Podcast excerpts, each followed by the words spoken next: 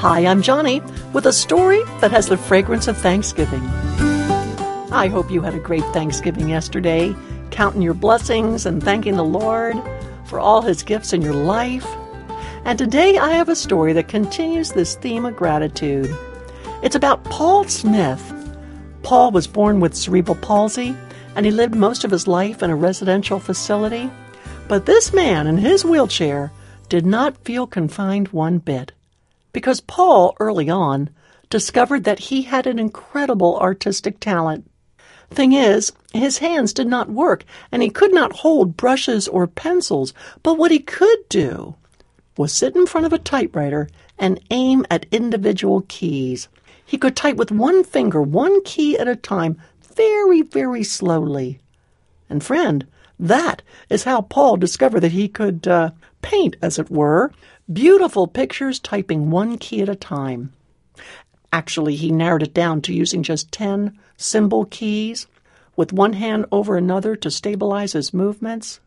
Paul typed using the 10 symbol keys against a black or colored ribbon, and with those 10 keys, he created a huge portfolio of hundreds of masterpieces. And I don't use that word loosely. Look, I'm an artist. I, I know artistic talent when I see it. And when I watched this amazing video of Paul Smith at his old typewriter, I could hardly believe my eyes. Paul rendered beautiful landscapes, seascapes, beautiful portraits of people, including a remarkable rendering of the Mona Lisa. Paul's faith is what really inspired him to create most of his artwork, and he believed that his talent was a gift from God. When asked what kept him going, he said, My faith and my finger. oh, bless his heart.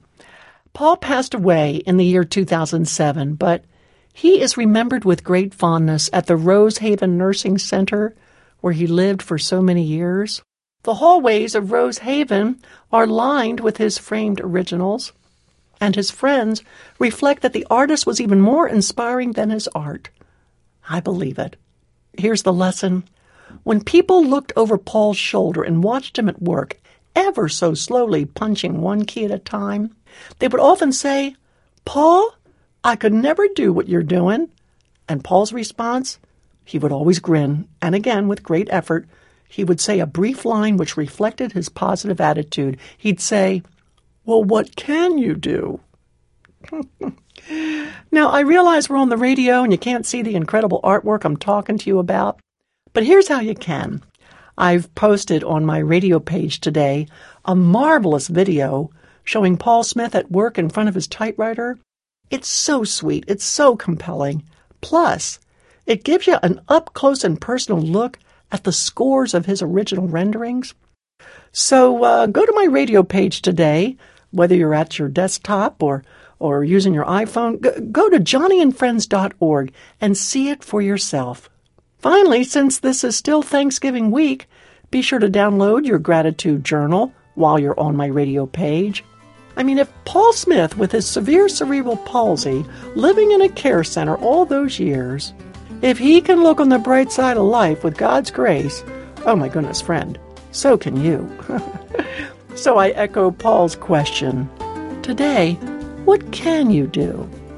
Well, you can visit my radio page at joniandfriends.org and be inspired.